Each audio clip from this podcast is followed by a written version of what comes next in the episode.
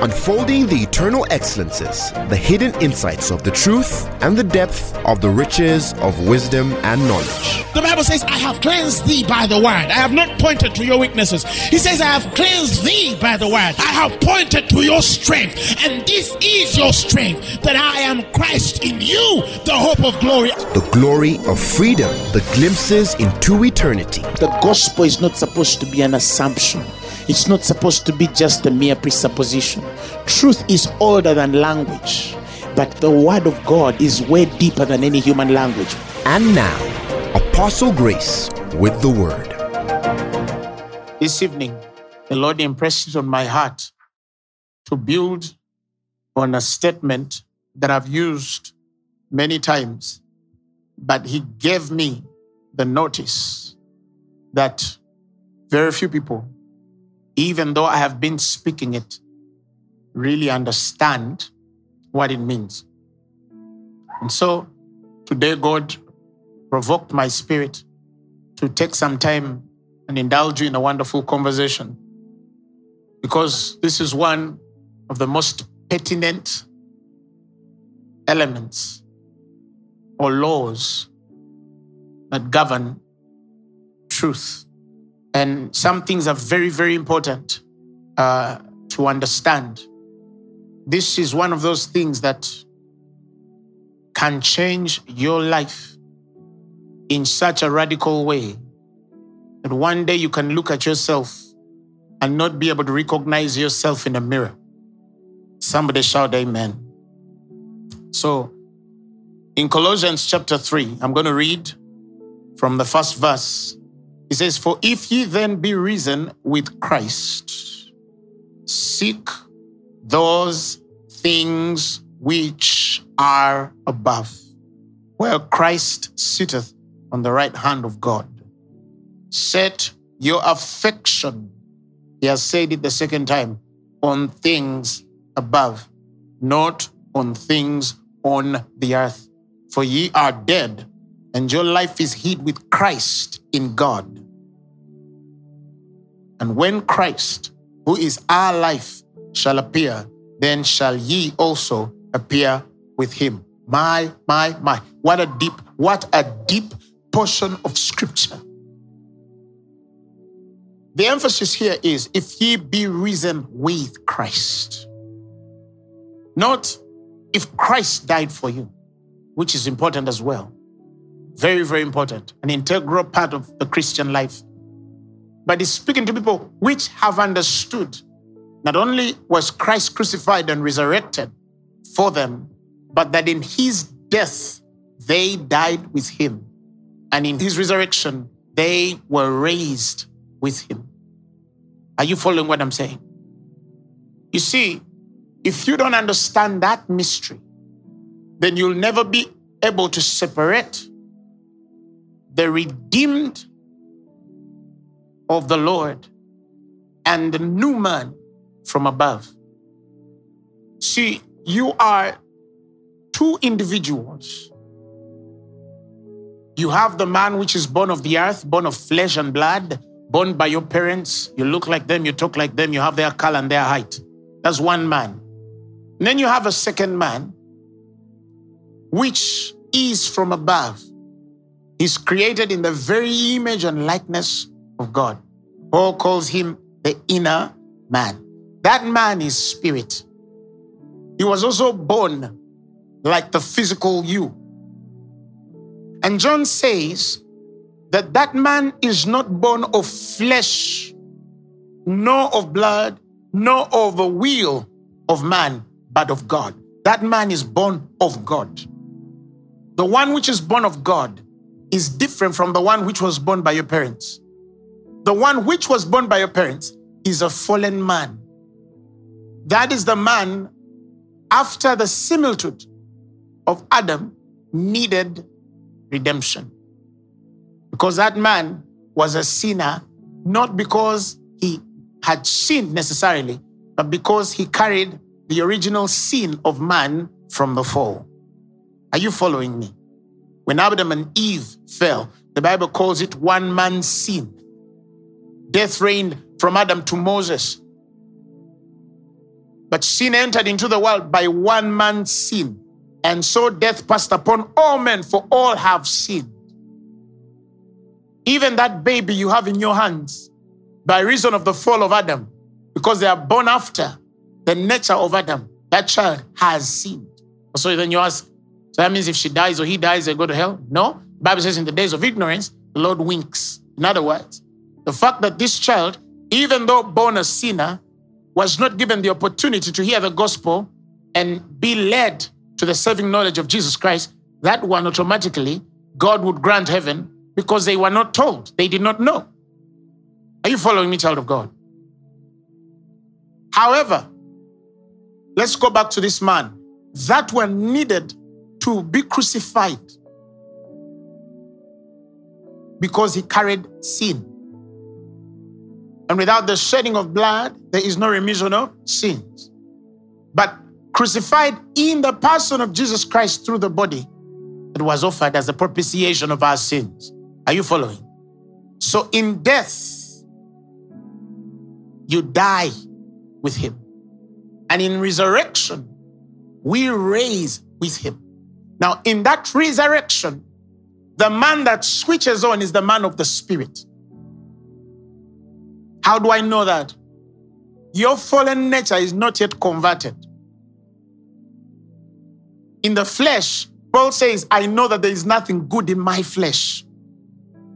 You still have the marks or patterns of the fallen man in your flesh. But the spirit man, the Bible says, is born of God. That one was inactive before salvation. He was in you, but inactive. You see, when you become born again, that one is activated. And in the resurrection, that's the man that is raised spiritual. Are you following what I'm saying? Now, that man that is raised is not a redeemed one because that one which is raised did not know sin. So he needs no redemption. He's born of God that which is born of God cannot commit sin. The Bible says it cannot deliberately sin, it cannot by purpose sin because the divine sperm permanently abides in that person. First John 3 9. No one begotten of God, now it's talking about your spirit man, not your man of the flesh. No one begotten of God deliberately, knowingly, and habitually practices sin. But is that true for the man of the flesh? Come on, answer me. Is that true for the fallen man? No, that's not true for the fallen man. The fallen man commits sin. We all have sinned, the Bible says, continuous, and fall short of the glory of God. Continuous tense. We all have sinned, past, and fall short of the glory of God, being justified freely through the redemption which is in Christ. Are you following me, child of God? So, this one which is born of God, born of the word of God, that one also, Peter says, is born of the incorruptible seed, which is the word of God, which liveth and abideth forever. That's what we call being born again. When you're born again, you say, I'm a born again Christian. There is a man in there which is born out of incorruption. He cannot be corrupted. Your spirit man cannot sin against God. But your fleshly man can sin against God, does sin against God. And that's where now the war comes. The man of the spirit, which is born after the law of God, which Peter has said is incorruptible. And then the man of the flesh, which is born after corruption. The one that needed redemption is the one which was born in corruption, not the one which comes after from above, because that one knoweth no sin. So Paul now gets into the war. He starts to show you the paradox between these two individuals. That which I will to do, I do not. And that which I will not to do, I do. For to me, to do is present. But I find that I carry no strength. He says, my, my spirit is willing, but my flesh is weak. That man is fighting the other. So Paul tells you, if you live after the fallen man by the flesh, you shall die. Surely die. But he says, oh, beautiful portion of scripture. He says, If you by the Spirit mortify the transactions of the flesh, you shall live. In other words, to fight sin, you have to use the man which knows not sin, which is your spirit man, to resist the man which is weak and is after the nature of Adam, which is the flesh. How I find so contradictory some ministers can be is how they tell people that the man within as well is as fallen as the man without. So if the man within is fallen and the man without is fallen, so how then do you fight if both of them are fallen? That's a contradiction. You deliver one by the other one, which is inside you. Paul calls that inner man the treasure in earthen vessels, that the excellency of power may be of God and not of us. As here he's talking about flesh. Are you following me, child of God?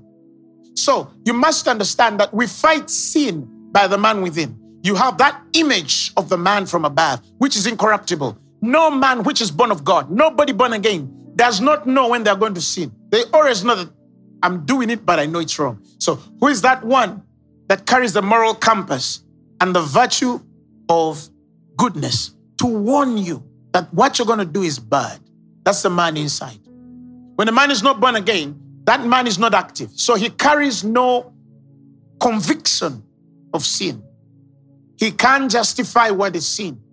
And you see it all along in the world. You see systems, political systems, and people passing laws that are against the law of God.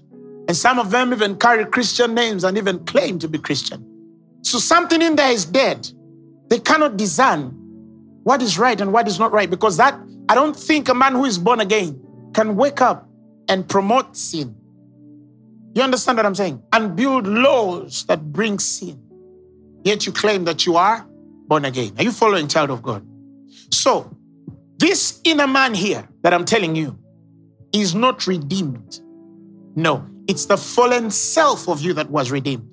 This one was born incorruptible. So he is born, the Bible says, into life. That is a man that works the life of God in you. That one just lives and understands the life of God. Now, whatever you feed, you grow. And whatever you starve, you kill. Never forget that. If you feed the man of the flesh more than you feed the man of the spirit, you're trying to kill or suppress or frustrate or wound. If you feed the man of the spirit, you strengthen him and by strengthening him, then you will deal with any weakness. That is how sin leaves the church. Not warning people, not scaring them, not sending hellfire. Listen, God killed Israelites. They were killed under the hand of all their enemies. Israel has been judged than any nation we know in human history, at least biblical history.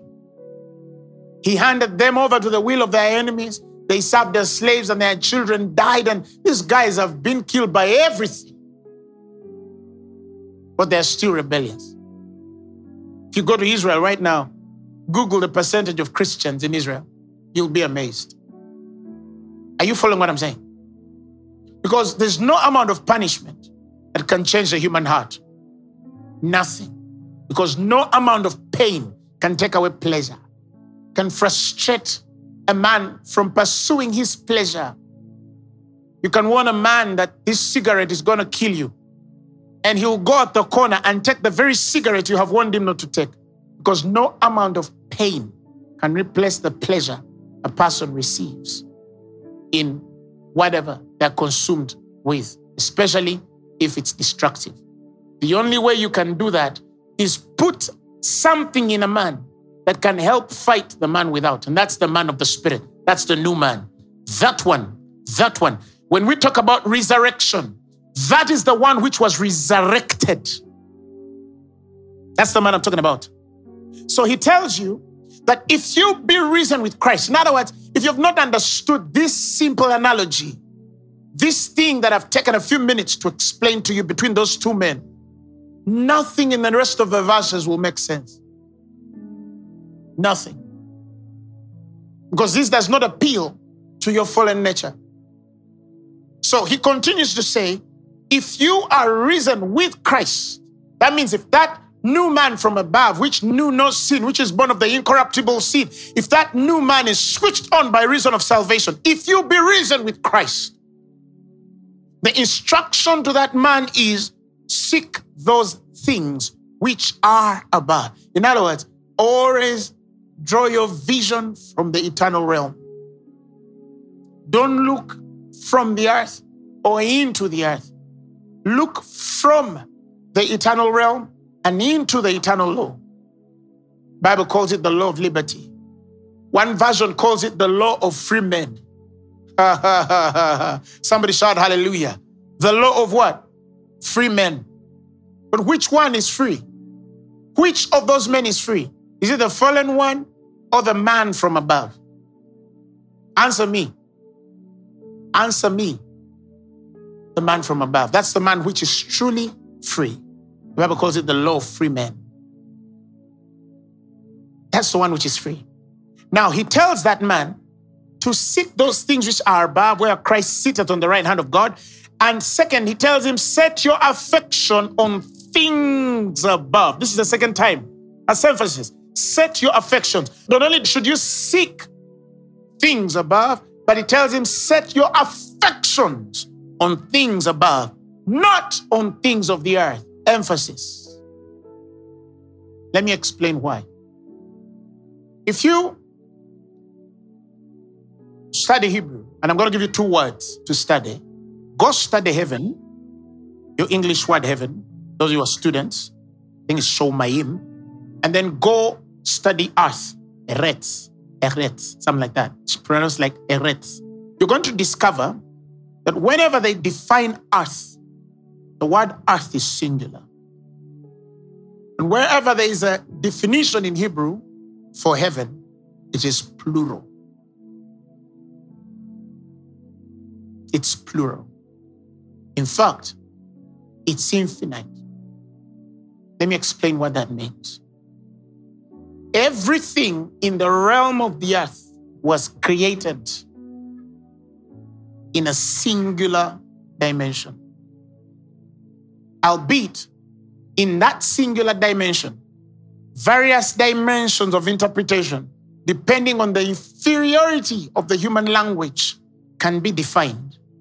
And people, then from the inferiority of language, because there are dimensions within that singular dimension, they tend to assume or allude that that is really as far as a man is able to go or function. I know many of you have not understood this because it's philosophically explained, but don't worry, you'll understand it. Let me explain this. Somebody can be in a, a ordinary level, or level, right? Your senior too. In our days, I heard recently our education system in Uganda specifically changed or is changing. Uh, but there were days we would do more than 20 something subjects. Remember those things? They give you things that will never, when you think about it, you even get angry. Who remembers those days? where you had like 20 something subjects to study. And all of them come from different fields of life. Perhaps they're trying to stretch your brain to think, or they're trying to search you out to see what you're able. You remember those days? And then you go to advanced level, A level, right? And then you have three or four principal subject. Luganda, Arabic, art, stroke Islam. Those guys used to have first grade every time because Arabic was Islam. Luganda was their mother tongue, and the guy was an artist. So he just needed to be an artist and go to the mosque. That's all. You'd get a first grade.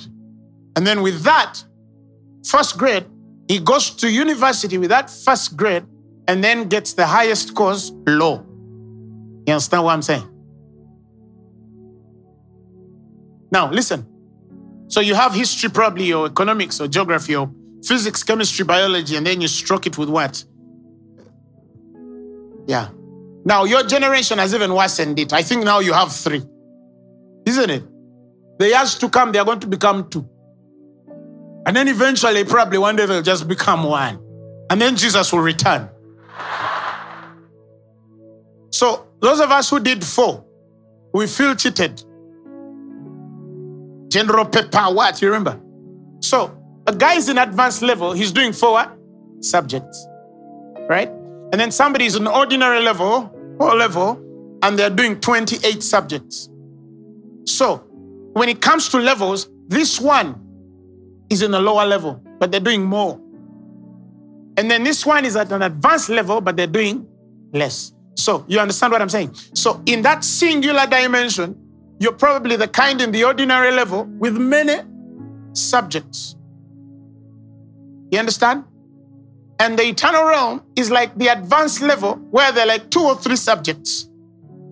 And you might think that because you're doing 23 or 28 subjects, therefore, you're functioning better and have a more understanding of life than the guy doing three. The only difference is what is on him has redeemed by reason of positioning and translation, has redeemed all of that which you're trying to understand because the nature in which he has been begotten comes as an automatic setting or an automatic configuration in him. So he doesn't need to have all that. It's already within him. It's not something he needs to learn. Who has understood what I just said? So, in this realm where everything is singular, in there can be various dimensions. And with those, the ways of life can be defined. Men have built science in that singular dimension. Men have defined physics in that singular dimension. Men have begotten witty inventions and very wonderful ideas. And the world is growing mostly from that singular dimension. Now, you start reading the Bible, and then you see men which functioned from the unlimited realms, from places in the spirit that don't understand any form of limitation. I'll give you an example. A eunuch, he was an Ethiopian what? This fellow comes and he's reading what? Isaiah. And then he gets to a point where he does not understand what he's what? Reading. So Philip appears to this man. He comes to him. They start talking. The Spirit led Philip to go near that man. This man explains to him the way of salvation.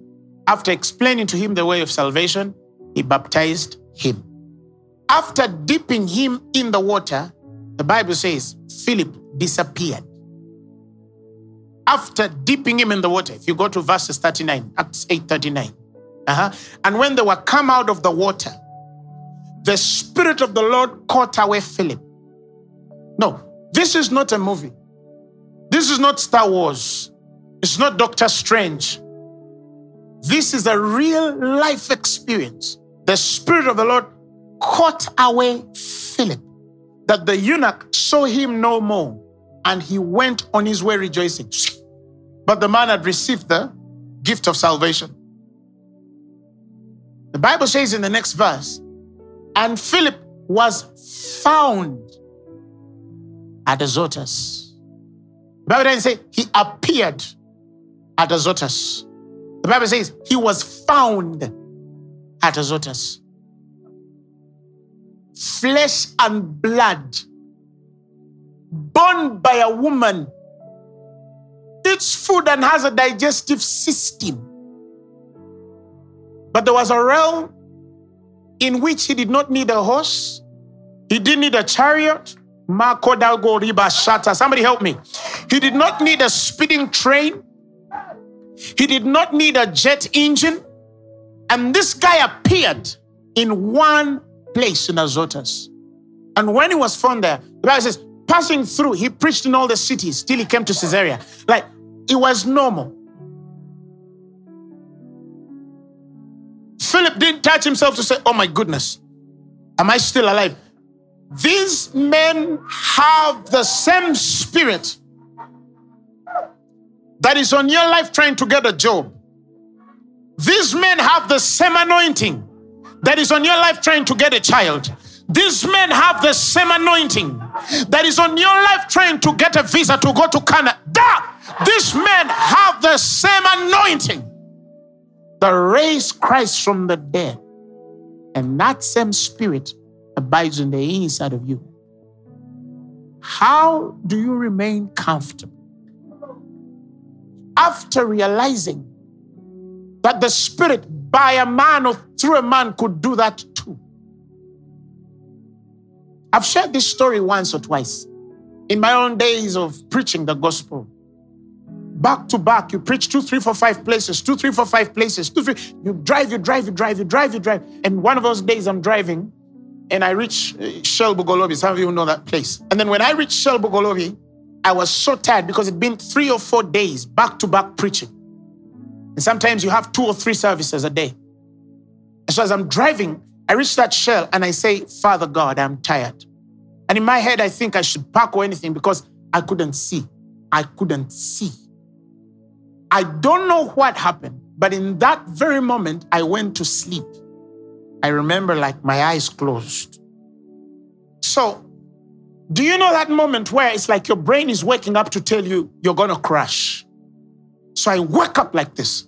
And when I woke up, I was at the get home in Muyenga.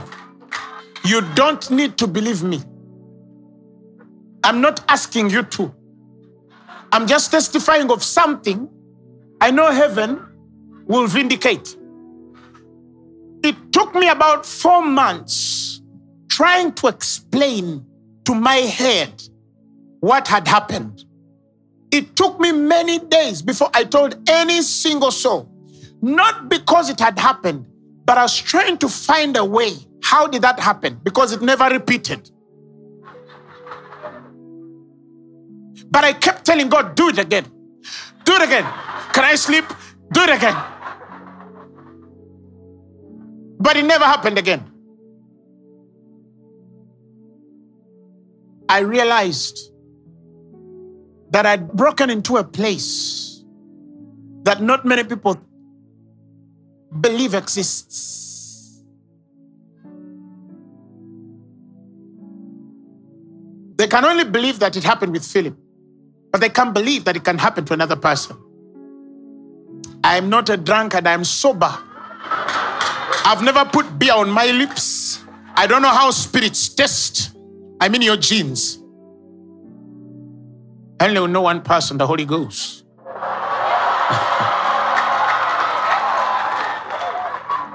it took me long to understand what happened. So when I toss him to my head, God, what's happening? And the Spirit told me, no, no, no. The problem is not what happened. The problem is you have lived for so long and functioned in the fallen nature that you have drawn all these limitations around yourself for so many years. And it becomes so hard for you to understand. Yet, this is where I have called my sons and daughters to live.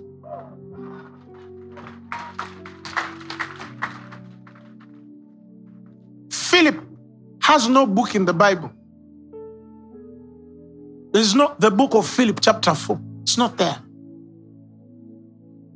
Are you following what I'm saying? It's just one of those acts.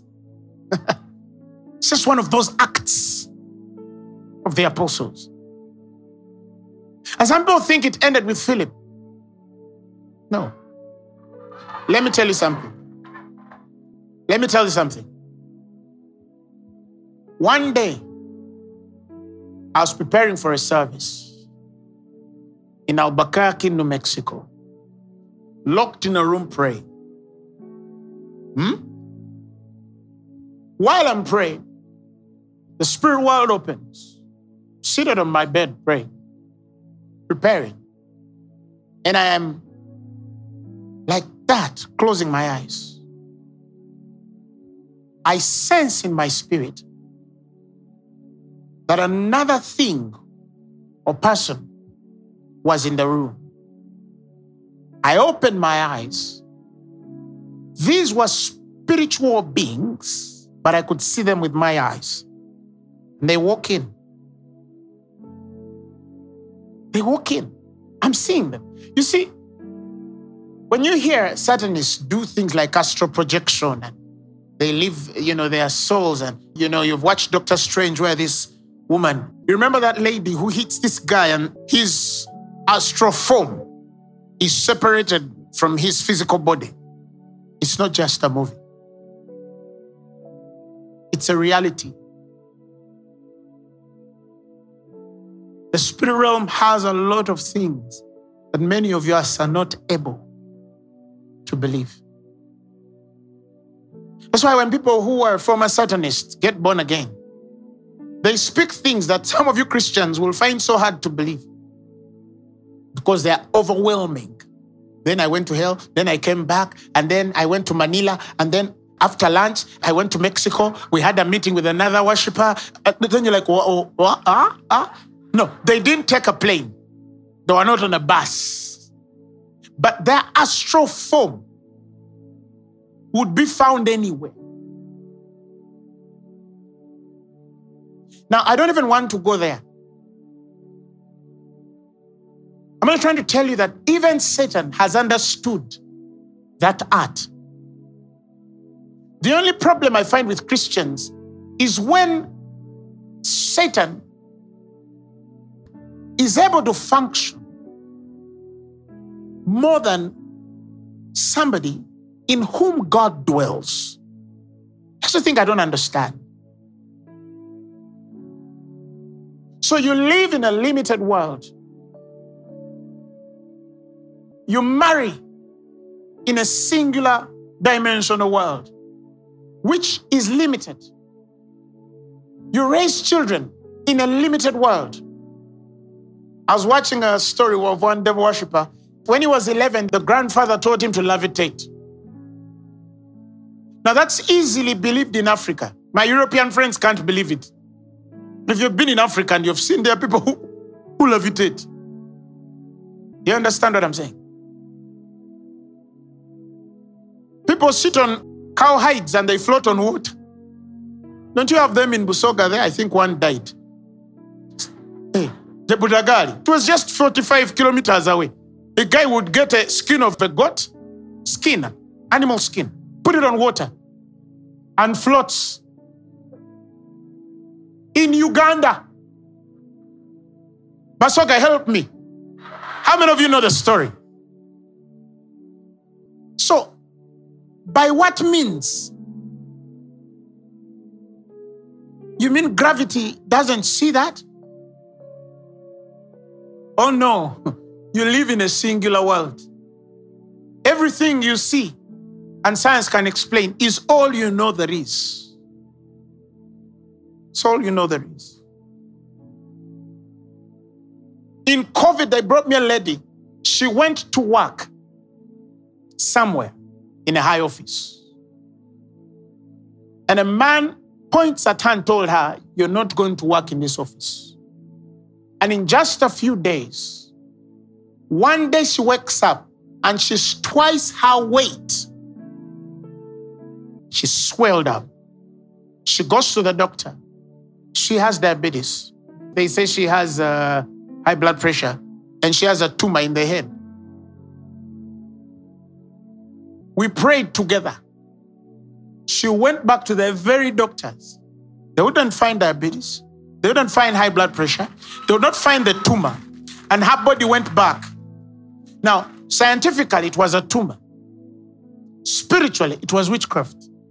Now, I don't know how to explain it. All I know is they get healed.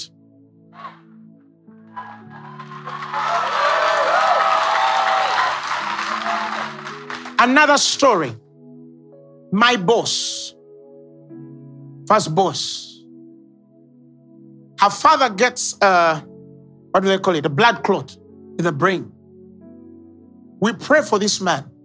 And in a vision, the Lord tells me that this man has a land wrangle. And that land wrangle, somebody went in that very land and planted witchcraft to kill this old man. Now, this is the vision. Again, science can't believe me. And that's okay. So I tell the lady, Does your father have a land wrangle? And she says, Yes, my father has had a land wrangle. In fact, they were going to court. Of course, that didn't come from my head, it came from the other world. Many of you don't know. So I said, Can I go to that land? I need to do something. She gave me a car and two intercessors. We went on that land. I located the place by the Spirit where the witchcraft was, poured anointing oil, and the clot in Kampala disappeared out of the man's head. Now, you call that science, but there's no way science will just get this thing out while we're pouring water. Don't be mistaken. The world is not all you see or you are able to interpret. There are men from the demonic world who can cast a spell of disease on anybody by simply touching that part. Did you know? I've prayed for people, I can tell you. Ask for my Satanists too, they'll tell you. There was a guy, he was on television, he said he would put tumors on people. He just needs to hit your head, boom. And that's it. Now, science will say, no, that's not possible. You see, the cells, the cells, the, the cells. Now, he's interpreting from the surface. Because that's the surface. Cells are surface. The cells, you see the cells, how can cell, how, you see, it's not possible scientifically, scientifically. No, science is your interpretation of the world. Yeah, it's just your interpretation of the world. What you are able to interpret. And newer innovations or ideas or theories come to debunk the old ones. Every day it's changing.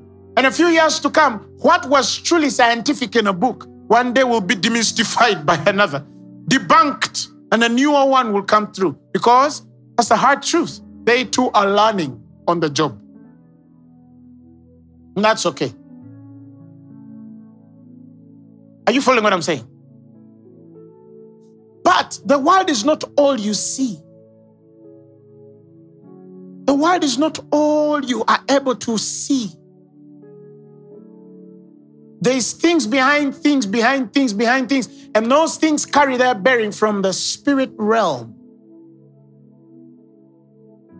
So you ask a scientist, how do I dream that somebody's gonna die and they die? They'll say coincidence. And then the next time I dreamt another one and they died too. And then they say that's also coincidence. On a hypothetical assessment of statistically 2 2. There are chances that you can dream five people and they all die. And then you dream the sixth dead and they also dead. It's still hypothetical. So ask this scientist, how many times has it been hypothetically experienced in your life? Are you following? So I'm not against science. Don't get me wrong. I only have a problem if science is built to disqualify anything it cannot prove. Eh, that's the only problem. Science and the gospel can coexist. The only problem is if they seek to disprove and disqualify things because they cannot prove them. There are many things in the world you cannot prove, but they have very deep consequences. And those of you who know God understand what I'm saying. Those of you who know God understand what I'm saying.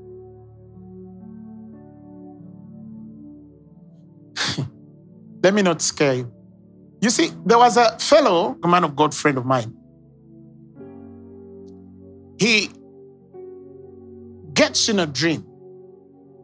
And in the dream of a night, he is fighting with a particular woman. She smites him. And then he smites her on the back in the dream. The next day, which woman was a friend? The next day, they meet, and the woman has a corset.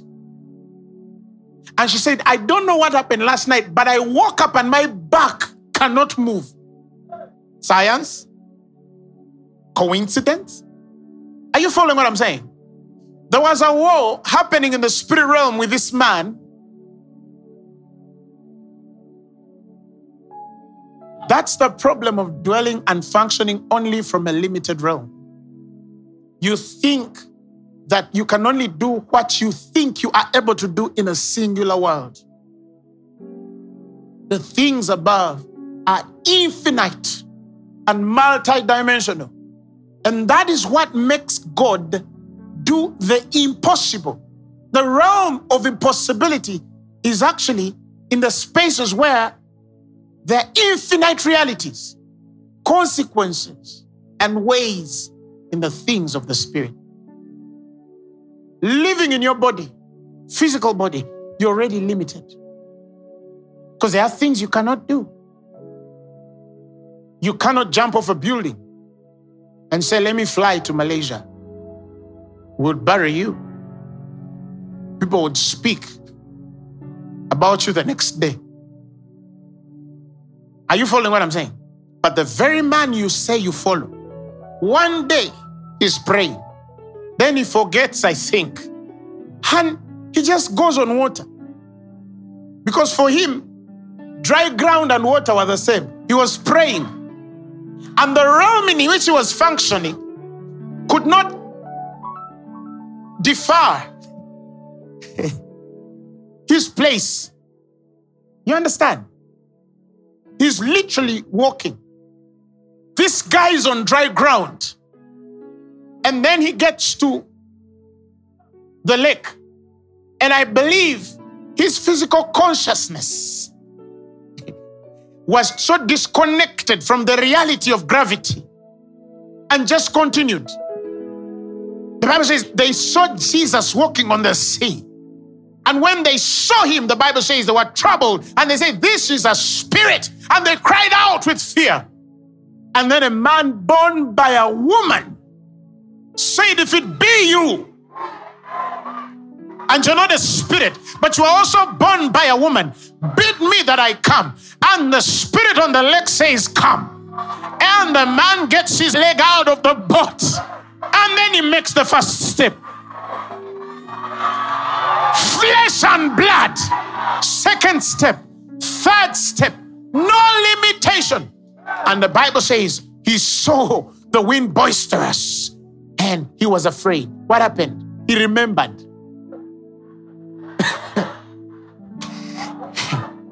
Some of you, the way of faith began well, and then you remembered you were a human being, and then you remembered the laws of gravity, and then you remembered the laws that govern this world, and you began sinking. He remembered, and the Bible says, and began to sink, and he cried out, saying, Lord, save me. What does the next line say? Immediately, Jesus stretched forth his hands and caught him and said unto him, O thou of little faith. He didn't say, You man full of kilograms. Didn't you know that you're defying the law of gravity? Come on, are you following? He didn't say, You man full of gravity, kilograms and pounds. What were you thinking? No, he says, O ye of little faith. That statement, sometimes I want to get myself and slap myself. Say, Grace, wake up. Switch into your true vortex. Now, listen, he says, immediately Jesus stretched his hand and caught him and said unto him, O thou little faith, wherefore didst thou doubt? He caught him. Now, next line says, and when they had come,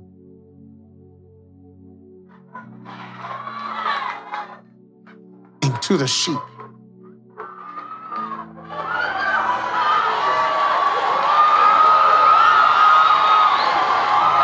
When they had come, not when he carried him. Who sees it? He gets this guy and gets him out of the water. He says, Why did you doubt? Let's go back to the ship. And then both of them come. Peter is like this.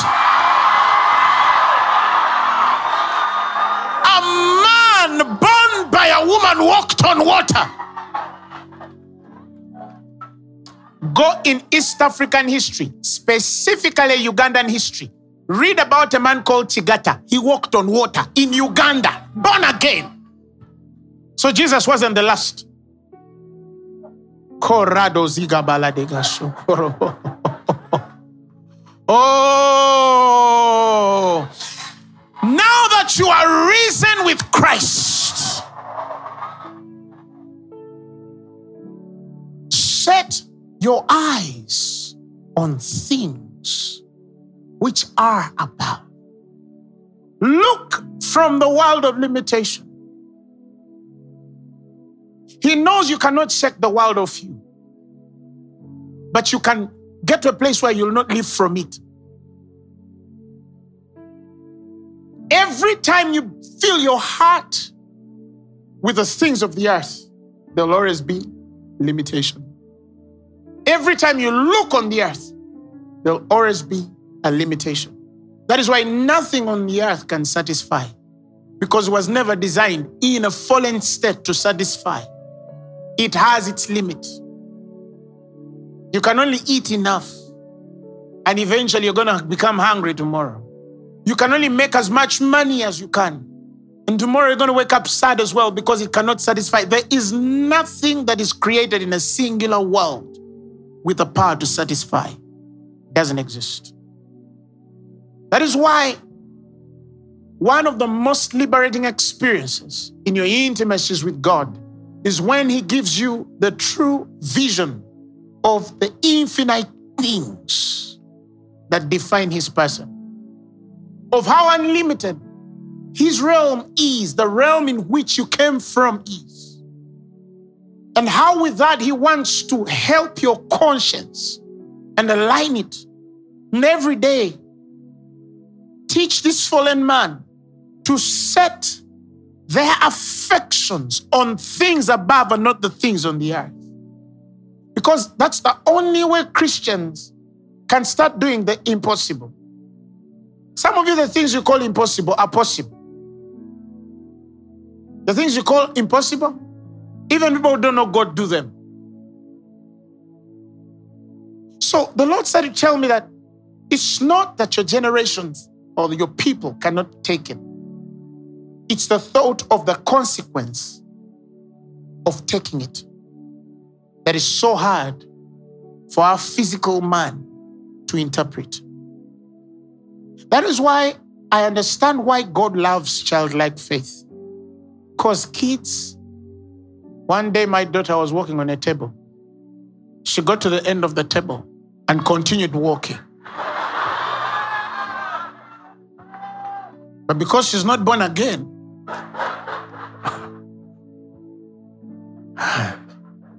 because she's. we just had a third. Boom! You're sure she's done. Next day again, same table.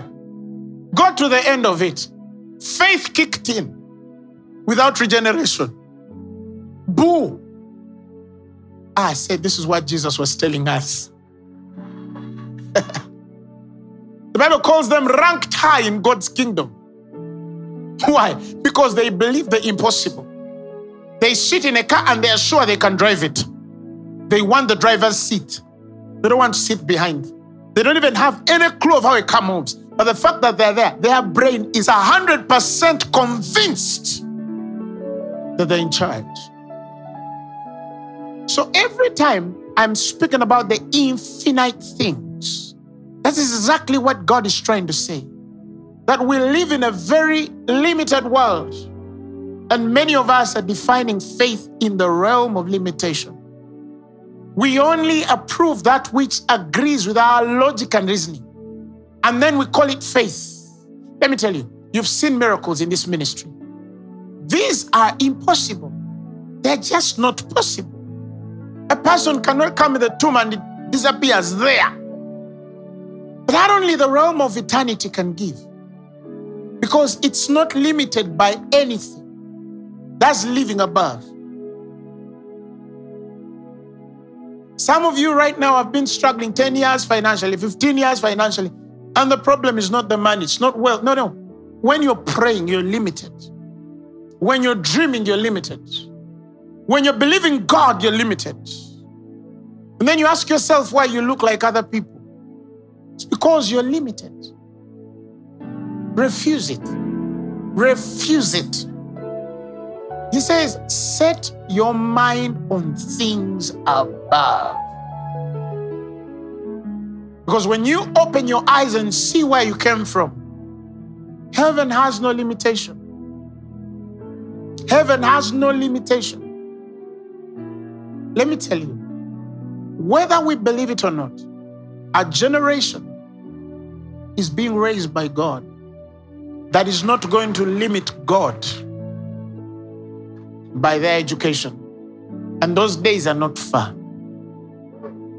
I say those days are not far. I dream of days where people wake up at 6 a.m., dress up, kiss their wives, and enter a conference in Australia. You understand? Finish the conference in Australia. Are found in Canada. Oh, are found in Canada. And after the service in Canada, lunchtime, they are with their children in Munyonyo. Evening service in Egypt.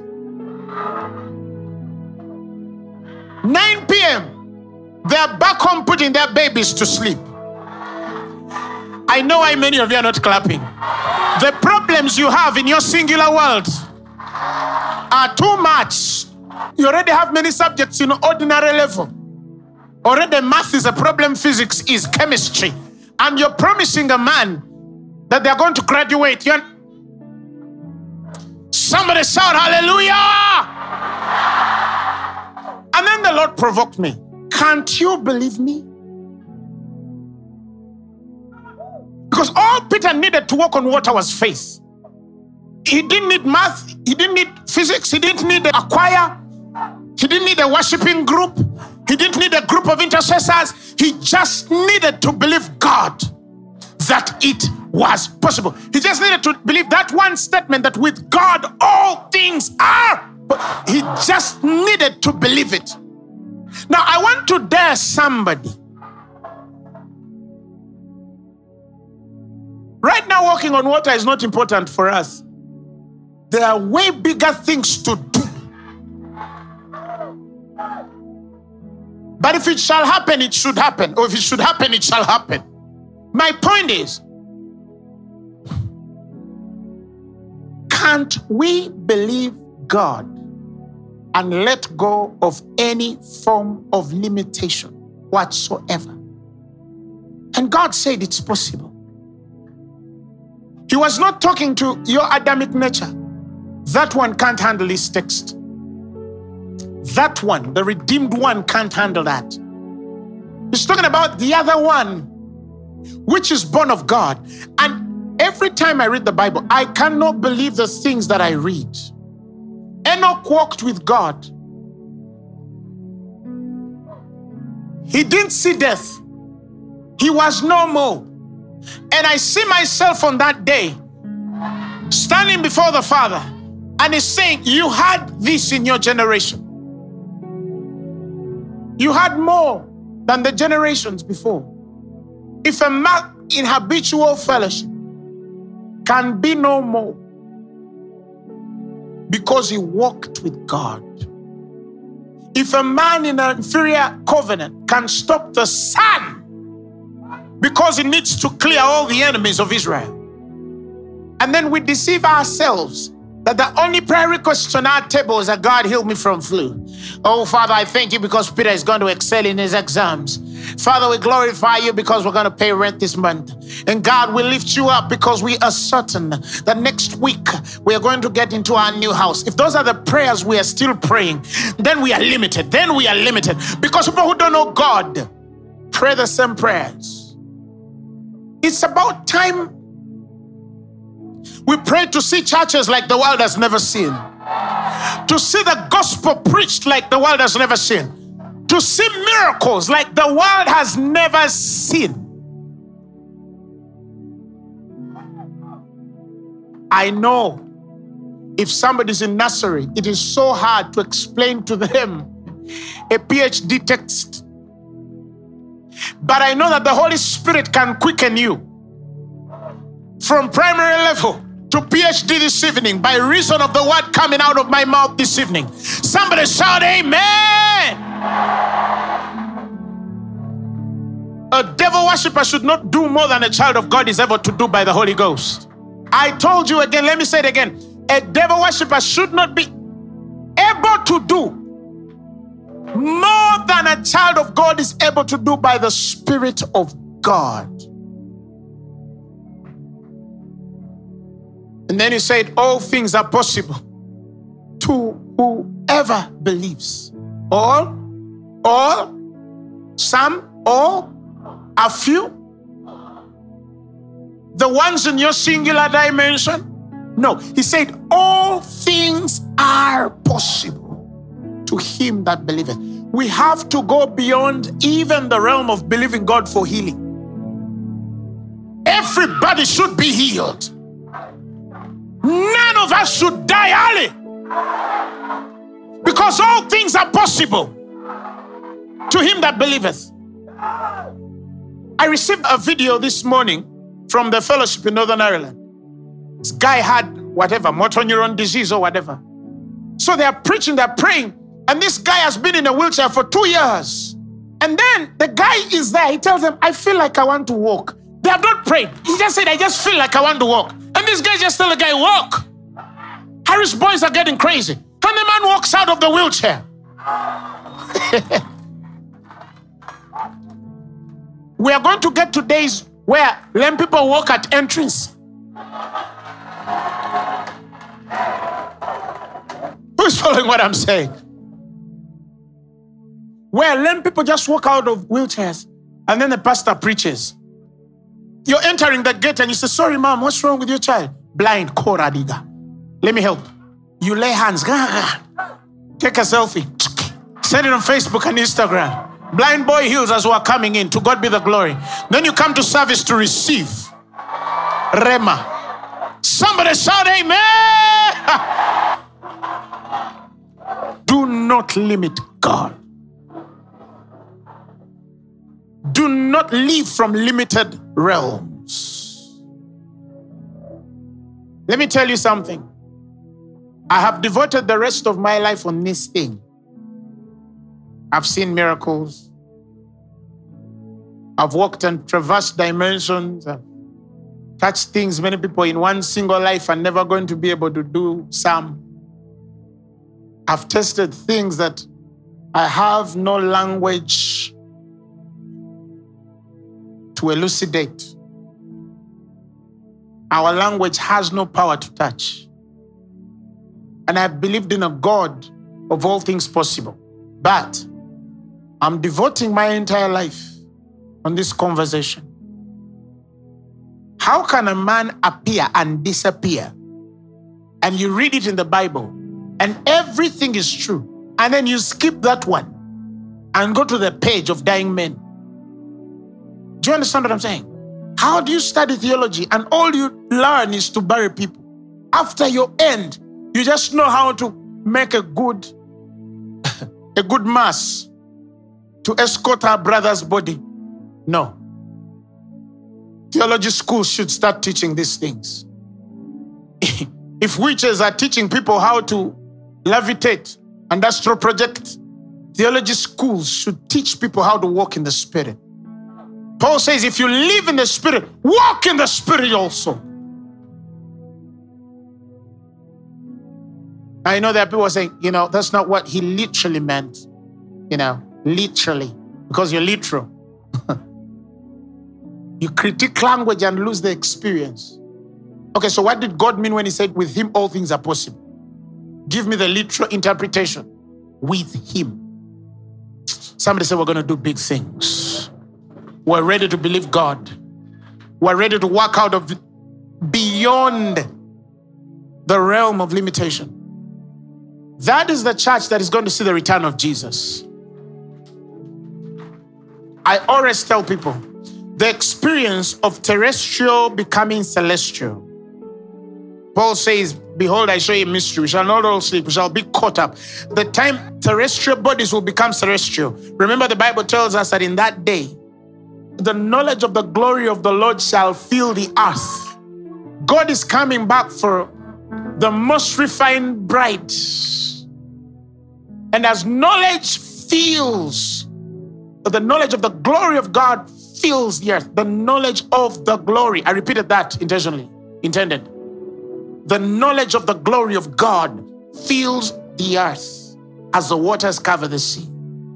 That's a generation that will know their God and do mighty exploits. That when it comes for us, we will not have the trouble to doubt when we see celestial bodies turn celestial and saying goodbye, and people are watching us ascend in glory, and they cannot believe what they see because these kinds of summons are preparing the church. Come quickly, Lord Jesus. A church that is without spot nor wrinkle will be a church that will not be frustrated with imperfection, with limitation. No, no, no. Everything they're able to believe God for, they will see. And God said to me, That's the church I'm coming for. It's going to be a glorious one. I'm not going to come for a defeated one. I'm going to come for a victorious one. I'm going to come for a people. I see the story. It was like in a vision. I could see Adam and Eve in their fall and then the patriarchs are raised, and then the Abrahams, and then the Isaacs, and then the Jacobs, and then the kings come through. You know, you understand the Davids, and then the Moseses. And then I see this line, and then I see the prophets, uh, Isaiah and Jeremiah, and they're all doing their part. And the Bible says they cannot be fulfilled without our testimony being added to that. And then I see Jesus come, and then I see Paul, and then I see the disciples, and then I'm seeing these guys are doing all of these things. And then it's like a movie. It's like a movie. And then towards the end, the church is from one glory to another level of glory, and it's shining bright brighter and brighter, more faith and more power. And it continues and it continues. And then at last, when we are just, oh God, full and shining and doing the impossible, the movie ends and heaven is clapping, and Jesus says, Come back home. And then we'll ascend into glory. Hallelujah. Oh my goodness. I cannot wait for that day. I told God I don't want to die in the body. No, no, no. Hey, who has seen what I'm seeing? And then I imagine like Elijah, he said, he's back. And then heaven is clapping. The movie's over. Glory to God. What a beautiful story. I know you're still dealing with flu. Graduate. That disease in your body, let it wait. In the mighty name of Jesus. With God, all things are possible. Let me give you just a few minutes to take this in. Take it in. Breathe it in. Allow it to saturate you. Allow it to fill you. Allow it to take its course. Creator of the universe, what can't you What can you do, Jesus? Name above every other name. What can you change? What can't you tell, Jesus? Create what can't you do? Why can't you do, Jesus?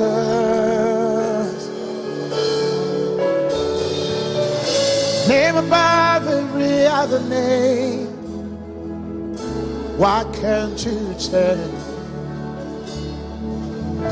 Why can't you tell, Jesus? creator of the universe. What can't you do? What can't you do, Jesus? Name above every other name. Why can't you change?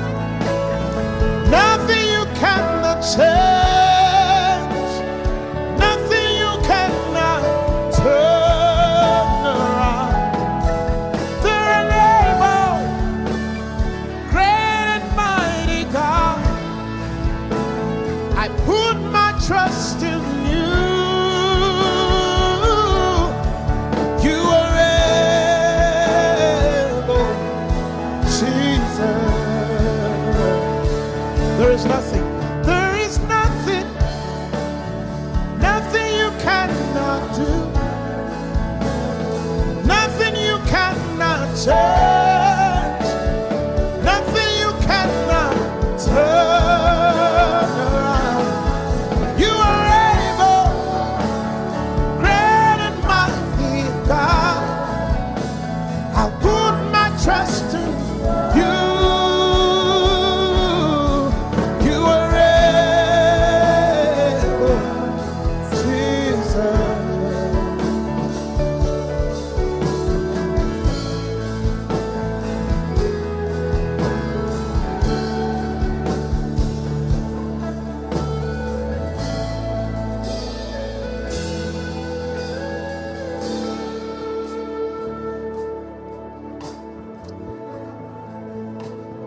Father, we believe you. We believe you. We believe you, Lord. We believe you, Lord. We submit to your reality. We cannot doubt anymore of what you're able to do. And with every man and woman on this ground, we commit ourselves. Help all unbelief. Take us to the next level of faith. If you have revealed this and you've given us the grace to hear it, it only means it's your heart to reveal it and manifest it. And Lord, there's a man and woman on this ground saying, God, I'm ready. I'm ready to believe you. I'm ready to take off all the limitations. I'm ready to break every boundary to see you. Spirit of a sovereign Lord, take somebody to the next level. Take somebody to the next level. Touch somebody to the next level. Elevate somebody to the next level. Sweet Spirit, I bless you. Wow, wow, wow, wow, wow, wow. Glory to God. Give him a mighty clap of praise. Come on. Clap for Jesus. Come on. Jesus, the Son of God. I believe in you. I believe in you. Come on, let's sing it. Jesus, the Son of God. I believe in you. Thank you, Lord Jesus. If you're here and you've never given your life to Christ, I want to give you an opportunity to receive Jesus as your Lord and Savior. Put up your hands in the air. Say, Father, I thank you for your word today.